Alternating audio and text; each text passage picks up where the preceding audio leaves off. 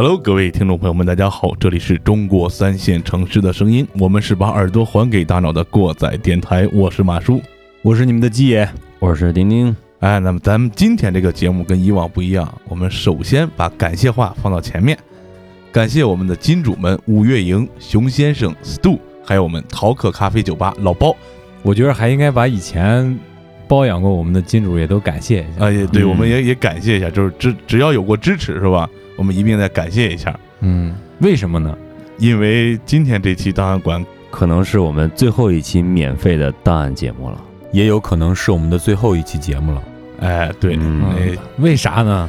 回头因为因为过载电台已经到了一个崩溃的不下去的 崩溃的边缘了，山穷水尽呃的地步。所以说要先感激一下各位金主，是吧？嗯，呃，具体怎么回事呢？是吧？过两天我们发一个正式的通知。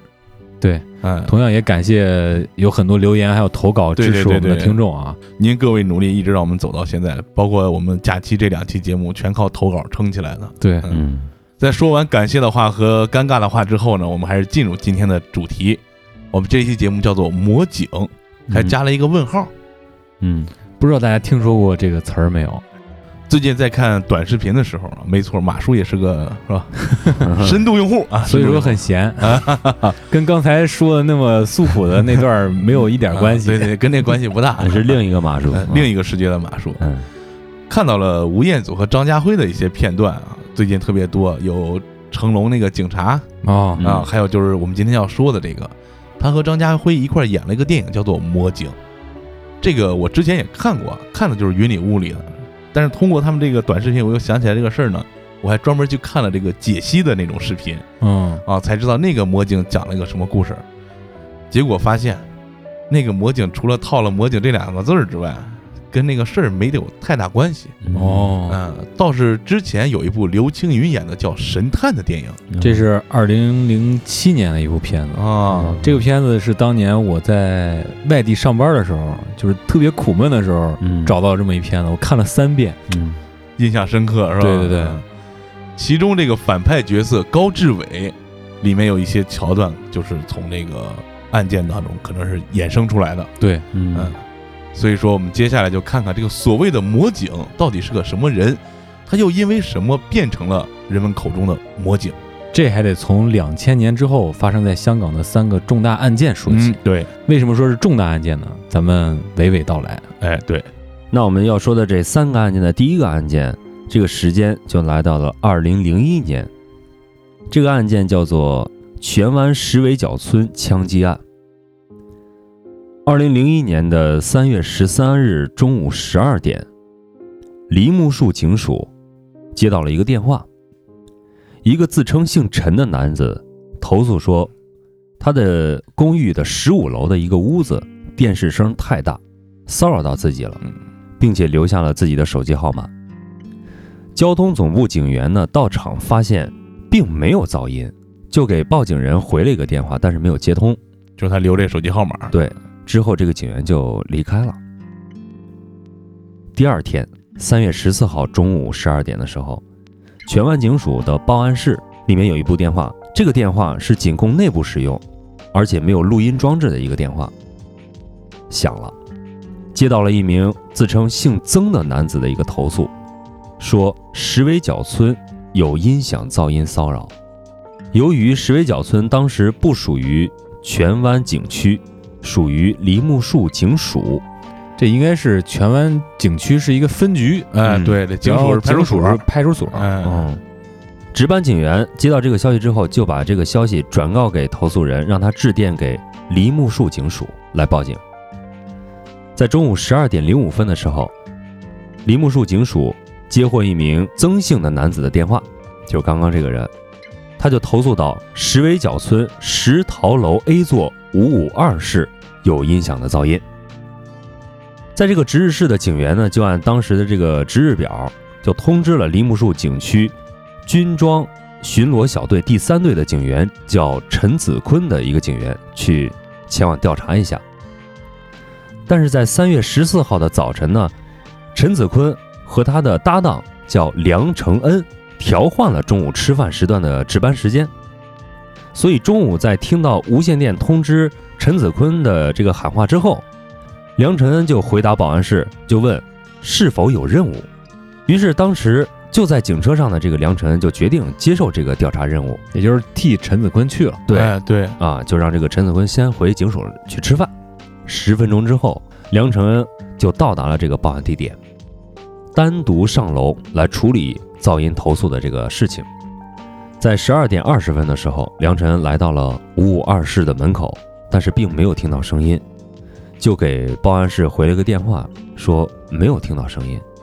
之后就给报案室说：“你把报案人的这个电话号码给我，我直接联系他，给他说一声。”值班女警呢，就是根据这个资料告知了梁晨这个投诉人的电话号码。在十二点三十分的时候，警方收到居民报案，说在石桃楼 B 座发现一名警员躺卧在血泊中。紧接着又接到报案说，石桃楼 B 座居民报的案说听到有枪声。嗯，于是控制中心就调派附近的巡逻警员前往支援。应该是这梁承恩出事儿对对对，嗯，梁承恩的这个搭档陈子坤啊，刚刚回到警署这个枪房门口，准备退还装备和枪支的时候，就收到这个信息了，神经一下就紧张起来，说我兄弟可能出事儿了。嗯，随即马上就取回了配枪、还有子弹等等一些装备，自己打了出租车，就去这个案发现场了。这他心情应该也挺复杂的，对对对，嗯嗯，也挺着急的。那第一批警员到达现场之后，就发现梁承恩啊身中多枪，躺卧在五楼五五二室楼梯间的房檐门前，就是咱们说那个长壁防火门楼道里那啊个，对，并且看到他的警帽还有他的手机掉了一地，还发现配枪、快速上弹器不见了。于是就马上通知了他的这个上级，请求武力增援。这快速上弹器是什么玩意儿啊？跟大家说说。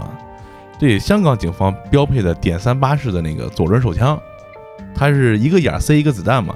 那个嗯快速上弹器就是有几个磁铁之类的东西，你往那个兜里一塞，它把那几几子弹就按照那个弹孔的位置嗯吸到上面了，然后往那个左轮手枪那个里面一塞，就直接六发子弹上上去了，不用一直一个一个摁，哦。是这么个玩意儿。那么由于警方不能排除歹徒仍然在附近这个可能性，大批警员就穿上了这个避弹衣，还有头盔，配备了雷明顿霰弹枪，还有 MP 五冲锋枪，来封锁现场，疏散没有防弹设备的其他人员，嗯，并且对目前大厦内所有的人进行逐一的搜身排查，进行疏散。这个时候，梁晨的这个搭档陈子坤不是打车来了吗？嗯，因为出来的时候比较着急，就没带防弹衣，所以就未被批准上楼。这个陈子坤他就非常着急，只能目送穿上防弹衣的救护员由多名持枪警员掩护下，再次的登楼重返案发现场。有人自己上不去，知道自己兄弟应该是出事儿了，但是自己上不去。对当这个穿好装备的医护人员再次到达案发现场之后，就发现梁警官身中五枪，分别击中了哪儿呢？分别击中了左肩膀、后颈左方、左胸腔下方、左眉骨以及头盖骨的正中央，面部朝上，能够看到左眼凹陷，面色苍白，没有呼吸，然后就被送往仁济医院抢救，在十三点的四十一分证实死亡了。嗯其实到达现场的时候，已已经没有生命体征了。对嗯，其实警方最后一次跟梁承恩通话，应该也就是十二点零五嗯十分那会儿汇报情况了啊。然后在十二点半的时候接到报警电话，其实那个时间段，事情已经发生了。对嗯，那随后呢，警方就破门进入了五五二室，证实屋内没有人，然后再破门进入了十三个无人应答的房间进行搜查，依然是没有结果。与此同时呢，也对投诉报警的电话开始了一个调查，查出是从手机拨出的，而且这个号码并未实名登记。零一年那会儿是吧？嗯嗯，之后就考虑到巡警配备了特别的这个防抢枪装置，因此警方就认为凶徒很可能是精心布局犯罪行凶，并可能是熟悉警方内部装备和运作的人来干的这个事儿。对，这一般我们见到这枪上拴个绳儿什么的，这类似于超市那些防盗扣，你不知道怎么弄，它弄不下来。在调查取证阶段，就有住户就说了，案发时凶案现场附近的这个五四五还有五四七这两个房间外面有三个非常可疑的白色垃圾袋。在听到枪声前呢，又听见有人在走廊拖行垃圾袋的这个声音，怀疑凶手可能是假扮清洁工来行凶的。由于全程没有目击者，警方只能依靠环境证据，还有一些技术侦查的手段来锁定证据。这些证据是什么呢？第一，现场的门框后楼梯位置发现有血渍，偏偏在右边的一道房烟门看不见血渍，因此估计当时凶手将右门打开，并且埋伏在右门来袭击的梁警官。第二，就是从门口还有梁承恩的脖子的这个位置。提取到了一些衣物纤维，怀疑是凶手留下的。嗯，第三，在梁承恩身边发现了一个怀疑是属于凶手的口罩，并且在口罩上发现了一名陌生男子的 DNA。啊，反正根据这些证据也没法儿哎，往这个案子下一步走。那口罩也不太好说。对嗯没准儿别人掉的呢。对，而且即便是在零一年你查着了 DNA，那时候也没有全全网登记，毕竟现在也没有。其实对对对，之后呢，痕迹专家根据这个血液飞溅的这样一个形态，也分析出来一些事儿，推测梁承恩警官身中的五枪，其中三个中枪的位置是离地面非常近的，而且是近距离射击所造成的。就根据梁承恩的头部枪伤，不排除凶徒是贴着梁警官的头皮射击的这种可能性。处决性的嘛，就是对处决性的。对那枪械专家也有一个认定，就是现场发现了六枚子弹，均属于同一类的点三八口径警方专用的子弹。从子弹以及碎片的这个痕迹来分析，证实是同一支警枪发射的。现场一共是开了六枪，其中五枪打在了梁警官的身上。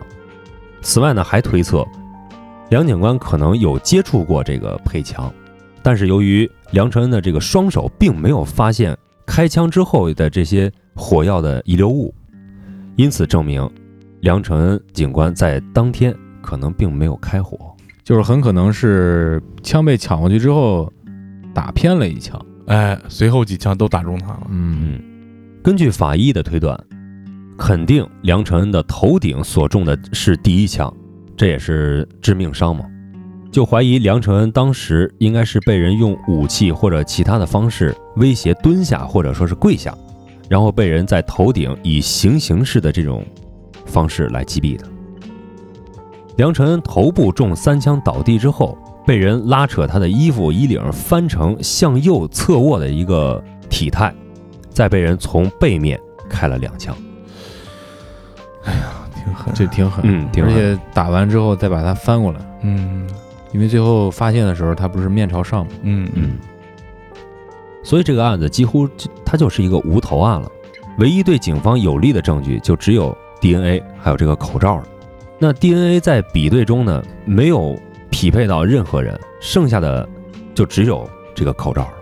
因为你当时匹配只能说有在案积压的这这些数据库有限嘛嗯对，所以香港警方就针对这个口罩这个事儿，寻遍了全港一共一千一百六十多间出售口罩的店铺，甚至还联系了中国内地这个公安来协助调查，但是都找不到这个口罩的来源。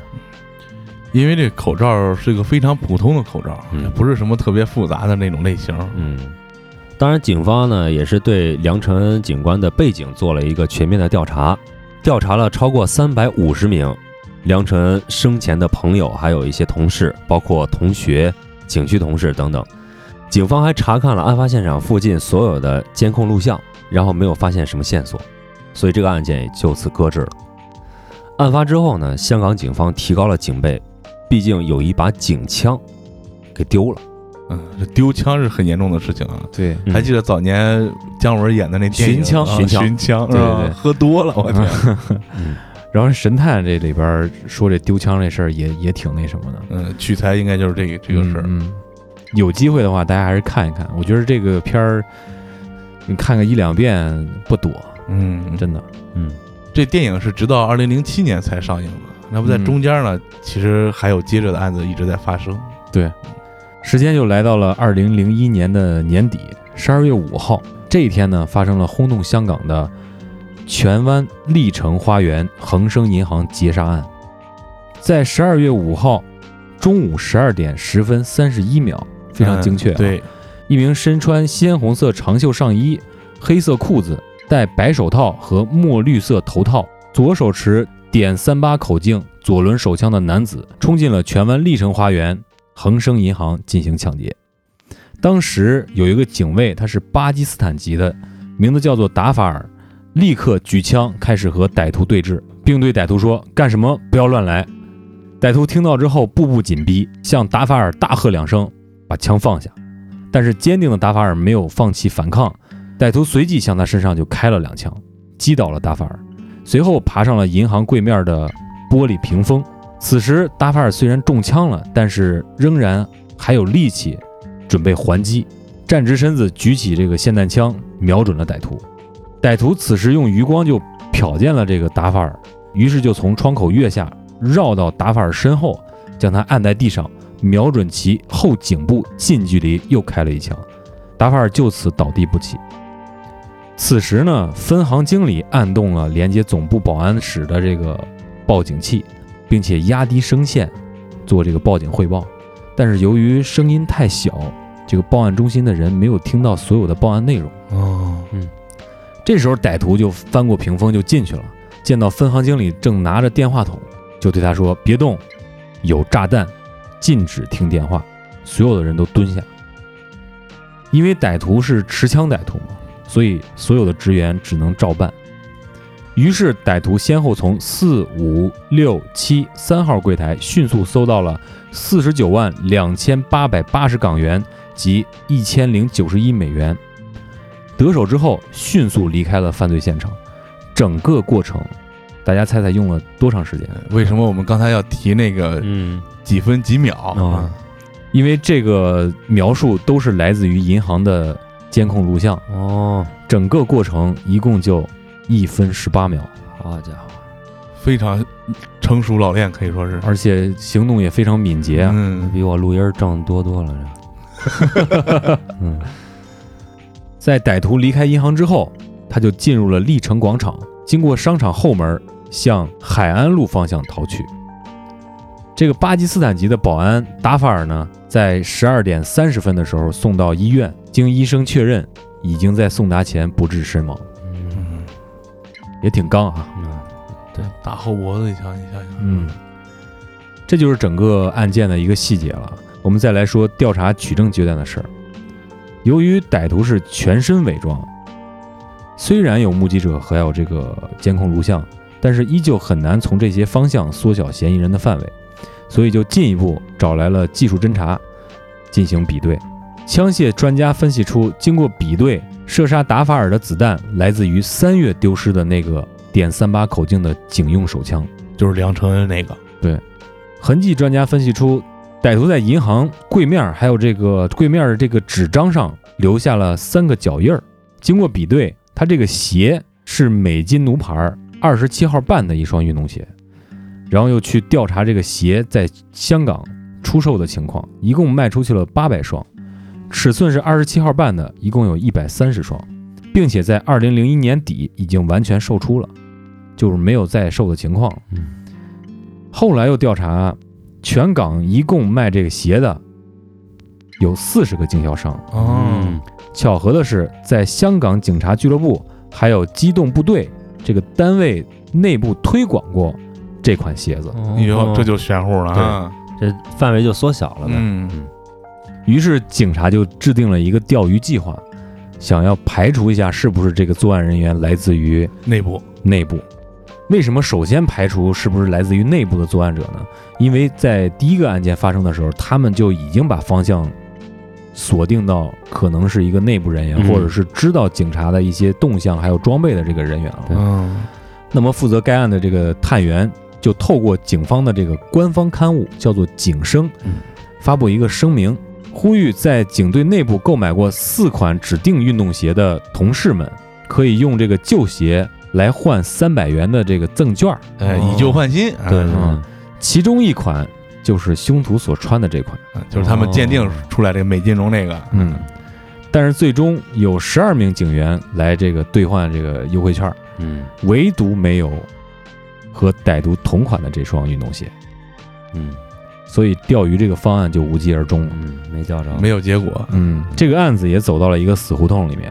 警方经过考量，就将这两个案子并作一个案子，发布了对嫌疑人的全球通缉令，嗯并发布一百万的悬赏。嗯而且恒生银行呢，毕竟财大气粗，嗯，自己也出资一百万来民间征集线索。哦，对，我看相关报道，当时的是警署还跟恒生银行举办了一个破案比赛，哦。意思就是说一人出一百万，哦。看谁能提供线索，或者谁能先把这个案子破了之类的。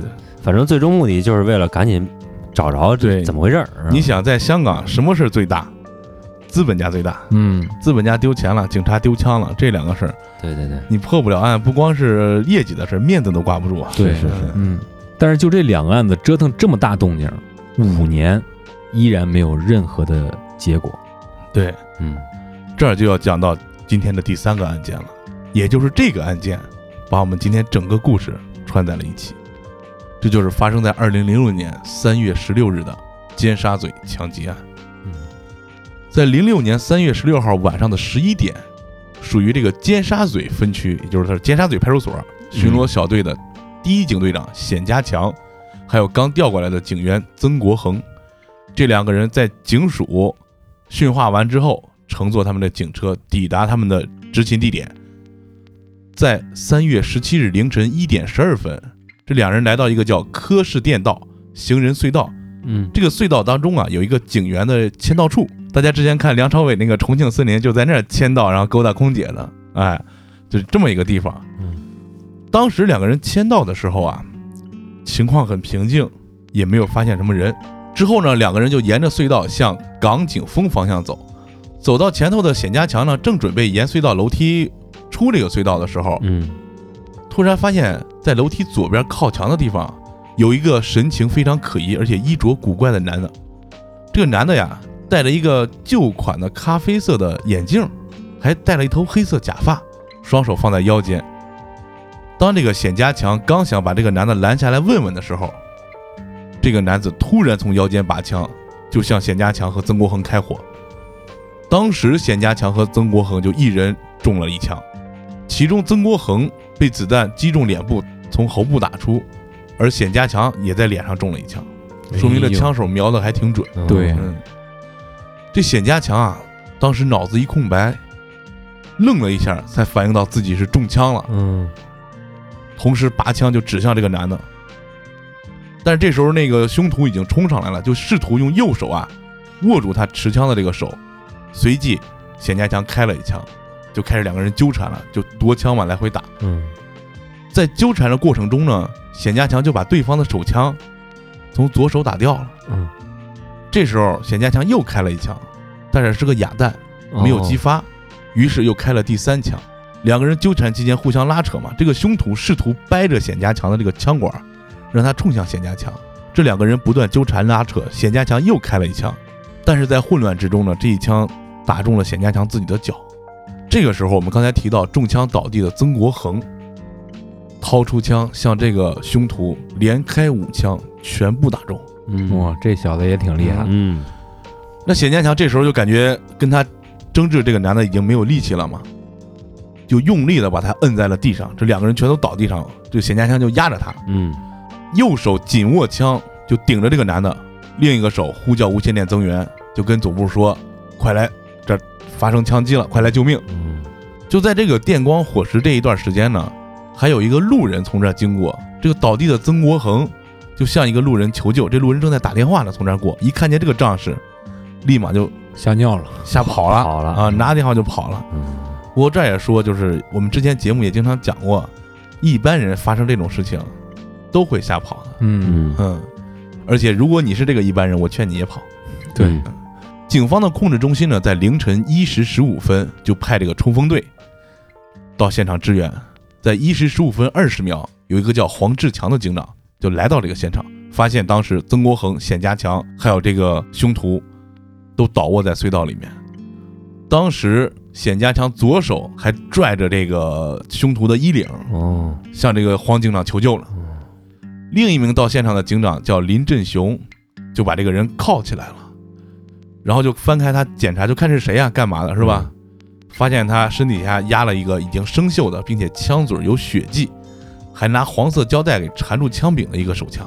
嗯紧接着就把受伤的两名警员曾国恒和冼家强，包括这个嫌犯，嗯送到了医院进行抢救。受伤的警员曾国恒呢，还有这个嫌犯，分别在一点三十六分和三十八分送到医院救治，但是在一点四十七分和一点四十五分被证实死亡。嗯，就是说这起案件三人中枪倒地，只有冼家强幸存了。啊然后我们再来看调查阶段嗯，这个时候就有点水落石出的意思了。嗯警方从犯罪嫌疑人所持这个左轮手枪开始调查，嗯证实这把枪就是2001年遭杀害的警员梁承恩所有。哎，找着了，嗯，寻枪寻了五年多。。嗯同时，警方还从他身上搜到了个人证件，证实这个人是谁，当时休班的警员叫徐步高。后续呢，还发现徐步高在当晚，就是十六号的晚上十一点四十八分下班之后，离开他所在的警署，去到他住所的停车场，骑了摩托车，花了四分钟，又到了另外一个停车场，随后开了一个被暴尸的客货，嗯。来到了案发地点附近之后，徒步到了刚才我们说的那个地下隧道。哎，嗯警方模拟了一下他这个路程啊，需要三十三分钟，所以推测徐步高是当天十二点二十一分到达的案发现场，而且警员还在他的摩托车里边发现了他上班时候穿的一些衣物，所以推断他应该是在路上更衣易容了。嗯嗯，也就是说他化妆。对，也就是说他提前到那个地点埋伏上了。而且这两个警员，他们当时一眼就能看出来，他戴的是假发，嗯，所以应该是很仓促。对更重要的是，案发的这个隧道是附近唯一一条没有监控的隧道。嗯另外，周边呀有几个凸面镜，咱们在这个地下行人隧道经常会见转弯啊，嗯什么地方的、嗯，被动过。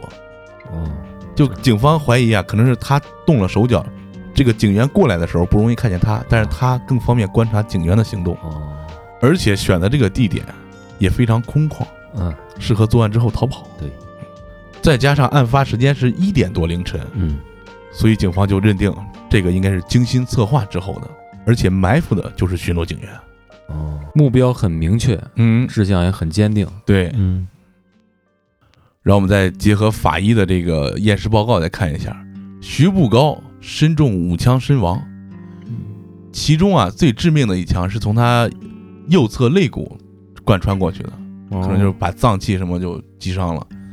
曾国恒呢是左耳前方位置中了一枪，子弹打穿了下额骨，导致额骨骨折，然后到了喉咙左后方撞击到颈椎，子弹转向从右颈方向射出。我靠！哎呀，而且把动脉、静脉还有神经线都切断了，哎哎呦，这这，感觉就是一枪毙命伤是吧？。对对对，但是咱们接着看啊，由于他这个脖子里边伤口出血严重嘛，嗯血液灌入呼吸道了，哦，最后是阻塞呼吸道致死。哦但是同时法医也分析到，虽然当时伤的这么重，嗯子弹并没有伤及到脊柱的这个中枢神经，哦所以认定曾国恒应该是中枪之后又起来反抗，哦才能射出那五枪，并且是很快时间就打完这五枪的。不过这儿有一个细节，就是他打完这五枪之后，我们刚才不是说有向行人呼救吗？嗯他在这个时候把警枪又放回了枪袋里。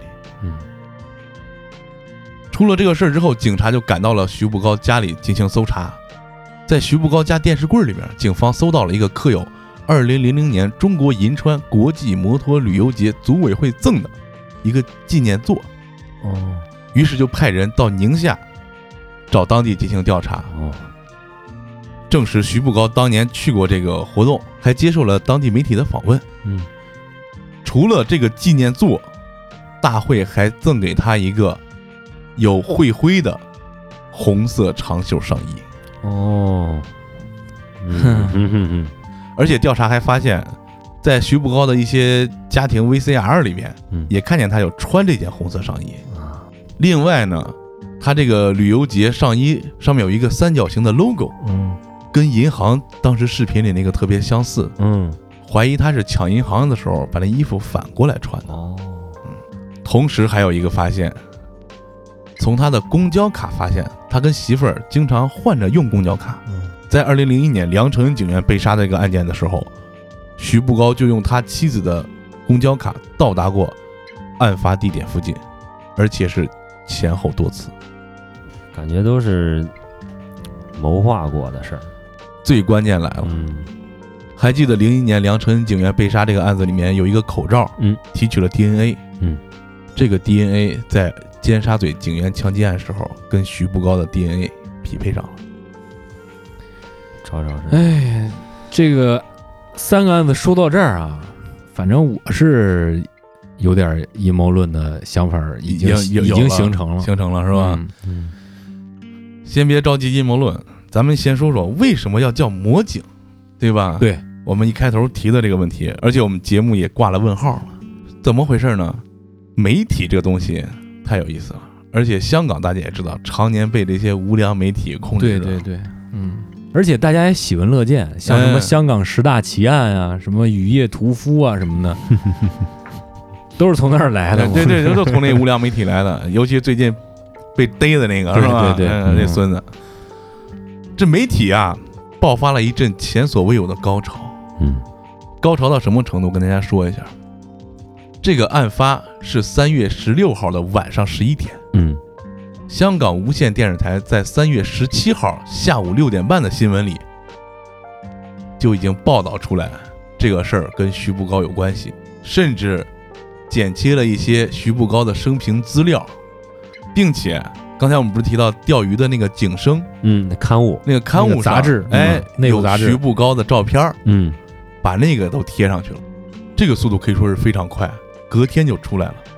而且徐步高竟然能让他找到什么生平资料啊，还有警队的照片呀、说明这个人也挺有意思。嗯除了这个第一反应，媒体陆续的所谓的成魔的过程就开始了。嗯案发之后，连续几个星期都有大片的报道。嗯有第一个人就说了，所有媒体就把矛头都指向徐步高了。嗯这个几份销量比较大的无良媒体，我们就不说名字了啊，嗯，就开始用“魔鬼警察”“狂魔”“魔警”这种标签了。嗯更有媒体啊，为求销量，就登一些没有证实的新闻资料，包括后边引发很多阴谋论的，包括基爷心里想的，什么当时尖沙咀有第四人在场这些的，嗯后来虽然都被警方否认了，但是引起的影响一直都在。而且媒体这个事儿，对于司法程序来说，有一种未审先判的感觉。嗯，对，就是后来有人就怀疑说，媒体当时的报道可能有蔑视法庭或者影响这个陪审团的因素。嗯嗯包括后来徐步高的妻子还通过律师起诉了一些媒体。啊那么魔警的标签被贴上了，也就一直到了现在，到我们做节目的时候，他还是一个魔警。但这个魔警到底是个什么样的人？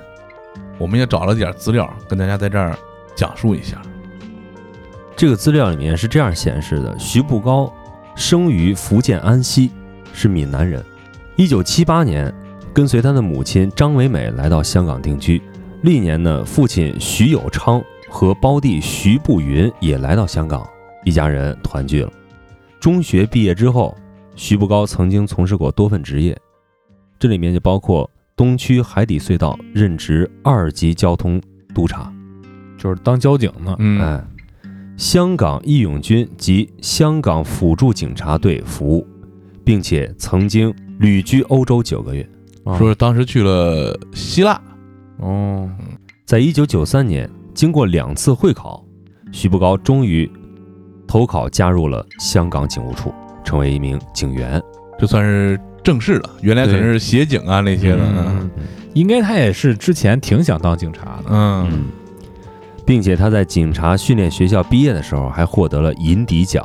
这香港银笛奖就是颁发给每届他们这个警察学员最优秀的学警，每班只有一名，嗯，所以说警校成绩非常优秀了。嗯，这里边不光是考射击，还有什么体能啊、实习啊，还有跑操那一类的都有。为什么叫银笛呢？估计跟原来警察吹那哨有关系。我觉得，对，嗯，嗯那金的可能太俗，是吧？刚 刚提到射击呢，徐步高的射击技术是相当优异的，在警察训练学校、练靶场，还有这个模拟银行劫案中的这个射击培训，都是全部命中目标，获得满分的。一九九五年，徐步高与任职社会工作者的女友结婚了。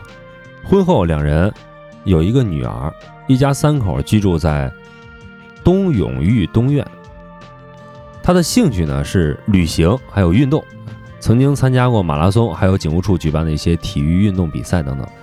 在工作之余呢，还参加滑翔伞活动。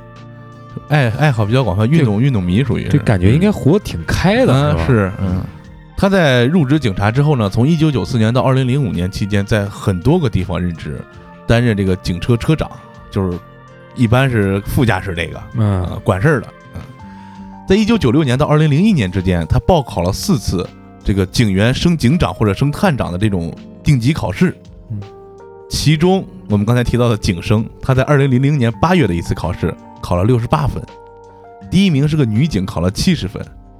在两千一百零五名考生当中，这俩人是优异生，就所以获得了刚才那个警生的访问。嗯，大家现在搜这个景生徐步高，还能搜到他那个那篇文章，还有他们的合影，并且在零一年到零五年这期间，徐步高接受每季一次的射击训练，还有这个周年考试，每次都是四十八发全部命中目标获满分。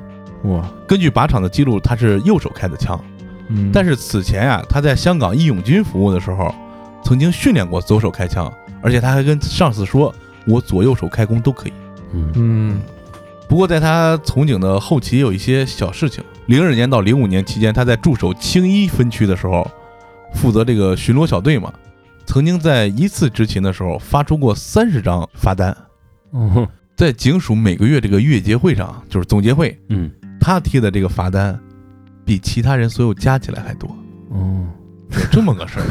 好贴条后期有点刚了，是吧？啊，有点这个意思。嗯，不过我们再看徐步高这个，同时也找到了一些跟他相关的一些资料。就是生活中的生活资料嗯不过这个是我们网络上收集的啊嗯，但是我觉得有必要在这儿跟大家也讲讲，嗯是吧？对。刚才我们提到，在抢银行案和最后案发以后去他家里搜证，发现了有银川摩托旅游节的纪念座和他这个衣服。嗯这个东西是怎么来的呢？在二零零零年的六月十八号呢，这个徐步高利用休假期间啊到天安门广场看升旗，碰见了一个河南的探险家叫李静。嗯听说人家要骑单车环游中国，去银川参加这个国际摩托车节，嗯。他就想跟着人家一块儿去。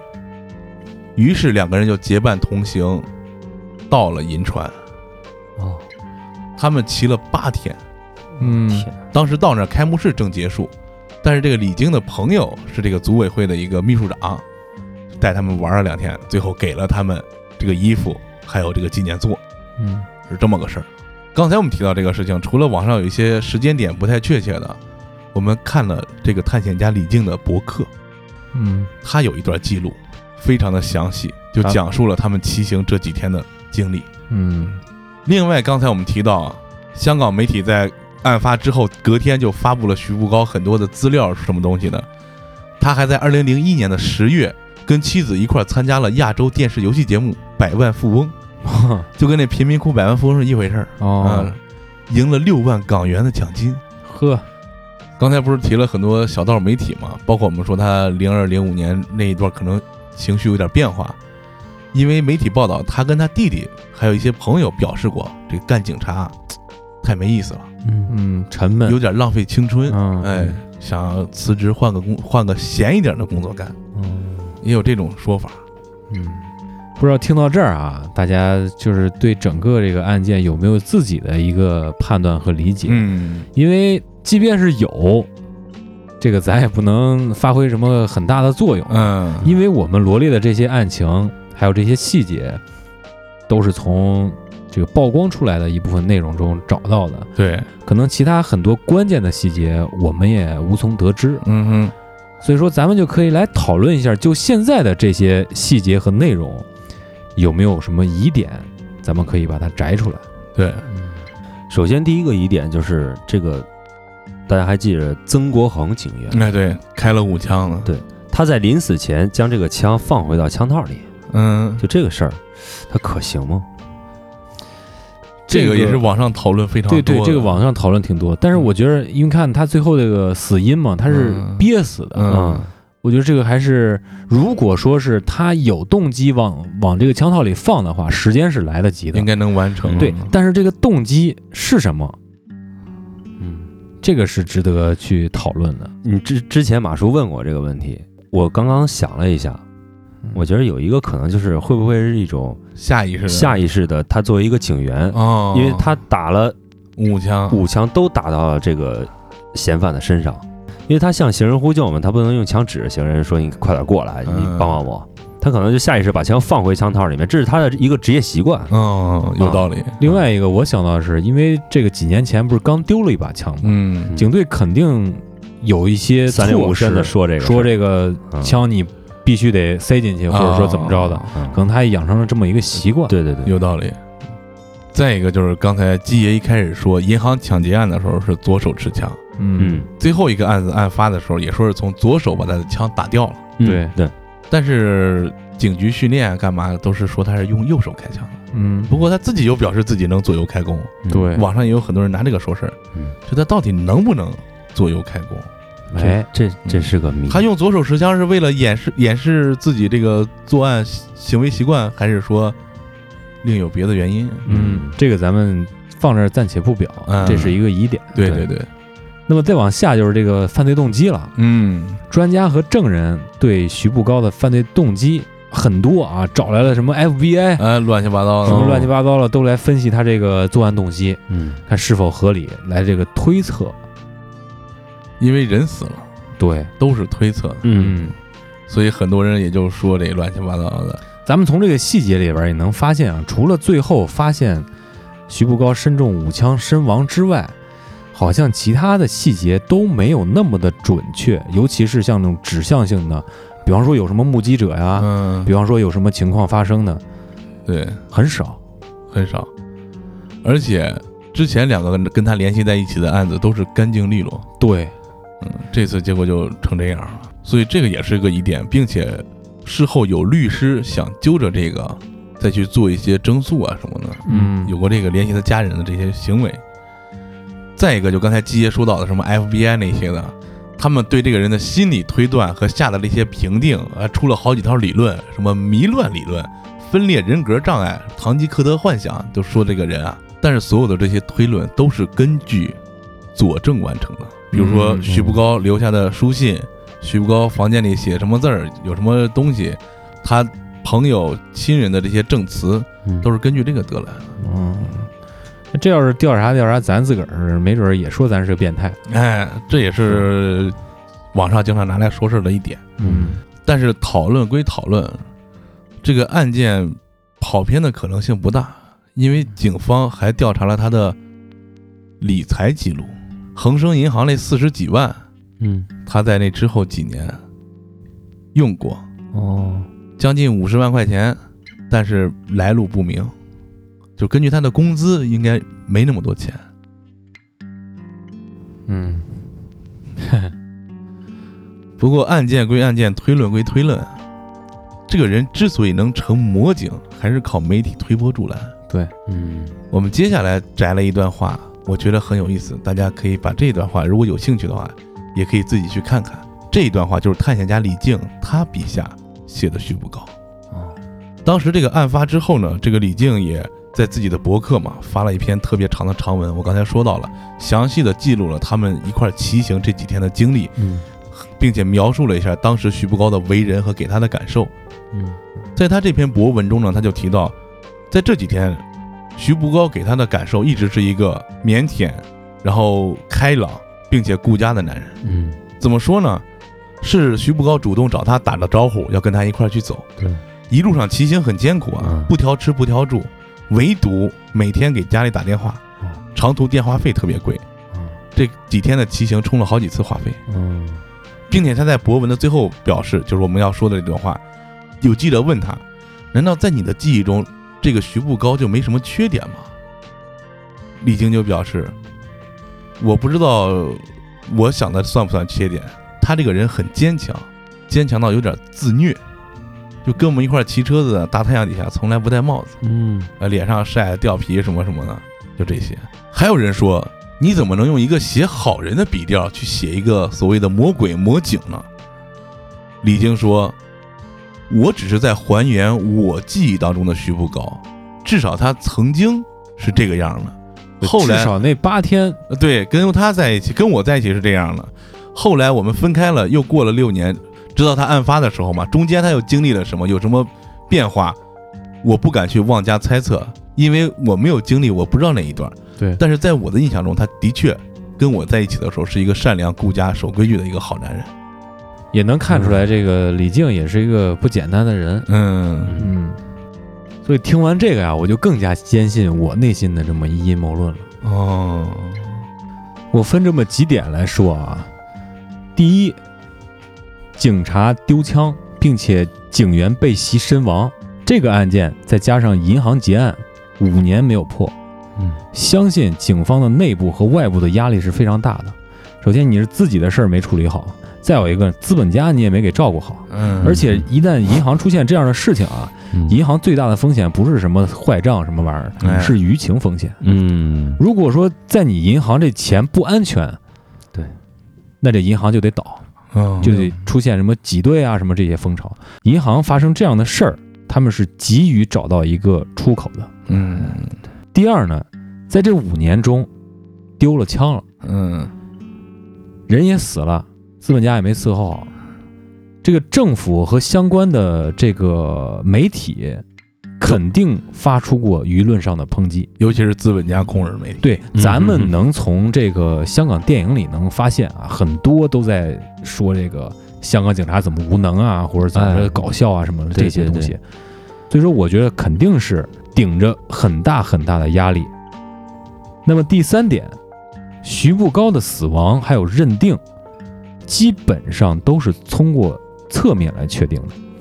如果一帮警察想捏造一个证据练，还是练是吧？，对，太简单是非常非常简单的。对，就举个例子啊，就是马叔说那个啊，基本上没跑。我觉得钱这事儿，嗯银行就真的等着这案子马上结呢，赶紧结束这个舆舆情风险。嗯然后就是那个衣服啊，那些什么乱七八糟搜出来的，你就想一想那个红色的长袖外套，嗯一件得之不易的纪念衫，作案的时候穿，你是不是觉得挺不可思议的？甚至做完案之后还把这衣服留在家里边 这符合常理吗？一般都是销毁了呀、烧了呀什么的，对，等等吧。就是现在展现出来的这些案件的细节，我觉得如果捏造的话是完全可能的。嗯这就让我觉得啊，徐步高和曾国恒警员的这个死，甚至都是一个巧合。嗯。通过这个巧合把这个事儿安到这上面，甚至那把枪最后都没有找回来。就随便找了别的一个枪。对，嗯。就赶紧了事儿就完了。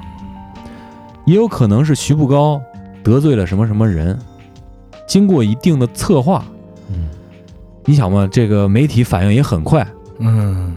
呃，而且媒体的呼声异常的高，嗯。这就是很明显，我感觉警方想从这上面找点面子回来，嗯所以可能真正长期来策划一个案件发生的，是他妈啊，那谁？行，那么啊听完基爷这个 阴谋论调啊，再加上媒体的煽风点火，嗯。啊，嗯。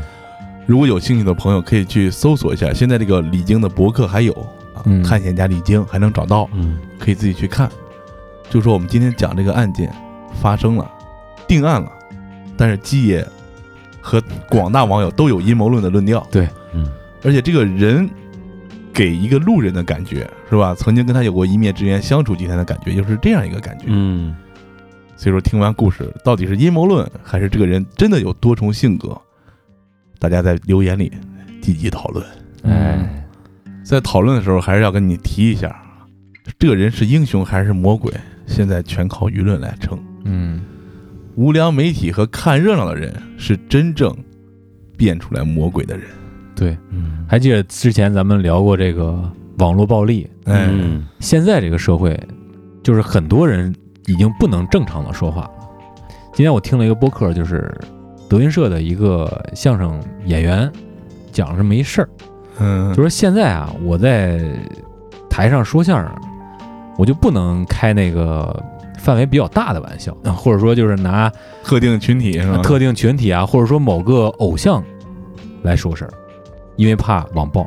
嗯放到当年啊，他就举了一例子，说这个马三立当年写了一相声，就说孔子带着子路和颜回出去玩儿啊，就说这个嗯、吃汤圆那事儿是吧？对对对，这相声内容就说孔子比较抠，啊，不愿意花钱。对对，嗯然后演完了之后上了后台，有一个工作人员就跑来跟马三立说，人家孔子的传人在台下看您这相声，哎呦，嗯，这马先生就觉得哎呀有点不好，嗯，是？吧？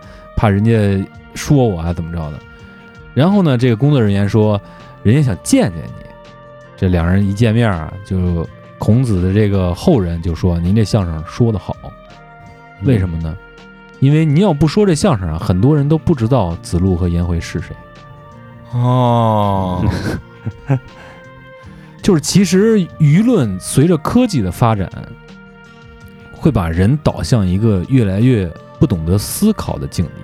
嗯有道理。嗯嗯那么，过载电台把耳朵还给大脑，嗯还是引导你正确的舆论、正确的思考。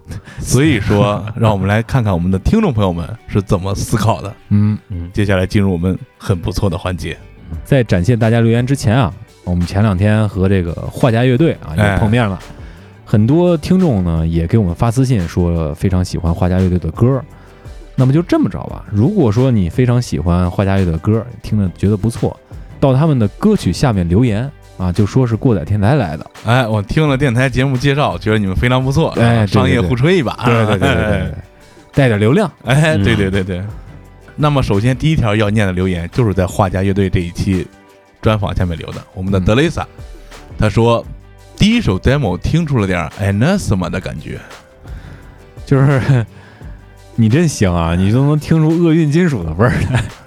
人家是厄，运这块儿啊，嗯人家画家是后摇这块儿，对对对对对。不过厄运这块儿也跟氛围沾边儿对啊，也跟氛围沾边儿。他同时也在我们最新的一期《异常事件备忘录》二百二十五期留言说：“鸡爷这次出去玩先别聊了，蜜月旅行去了回来那么久，就一起圣马可就完事儿了吗？为什么不把这个坑先填填呢？凉啊，凉透了，这已经凉透了，不不不，我们基本上每一次聊的时候都可能会提到这个事儿，啊，呃对基爷都是以白手作罢。凉透了，凉透了。同样，德丽萨在二百二十二期轻松绿日留言说，三年前去过他们的演唱会，Billy Joe 那个话痨啊，太能唠了，一场演唱会三分之一都是他的单口，嗯，不过现场是真的赞。嗯，你这个对比一下大张伟就行了。我我我想到是那谁，那个李白李荣浩，李荣浩网上看他的段子全是演唱会上说相声的，没有唱歌的哦我不喜欢他，嗯，眼太小。没怎么听过，啊没有什么才华。是你的遗憾。嗯下位听众 U S 六 S 在二百二十五期异常事件备忘录七中留言说，这背景音乐弄得有人说话啊，不太地道。但是这个后期是我做的啊，我记得我没有选那个有人声的歌啊。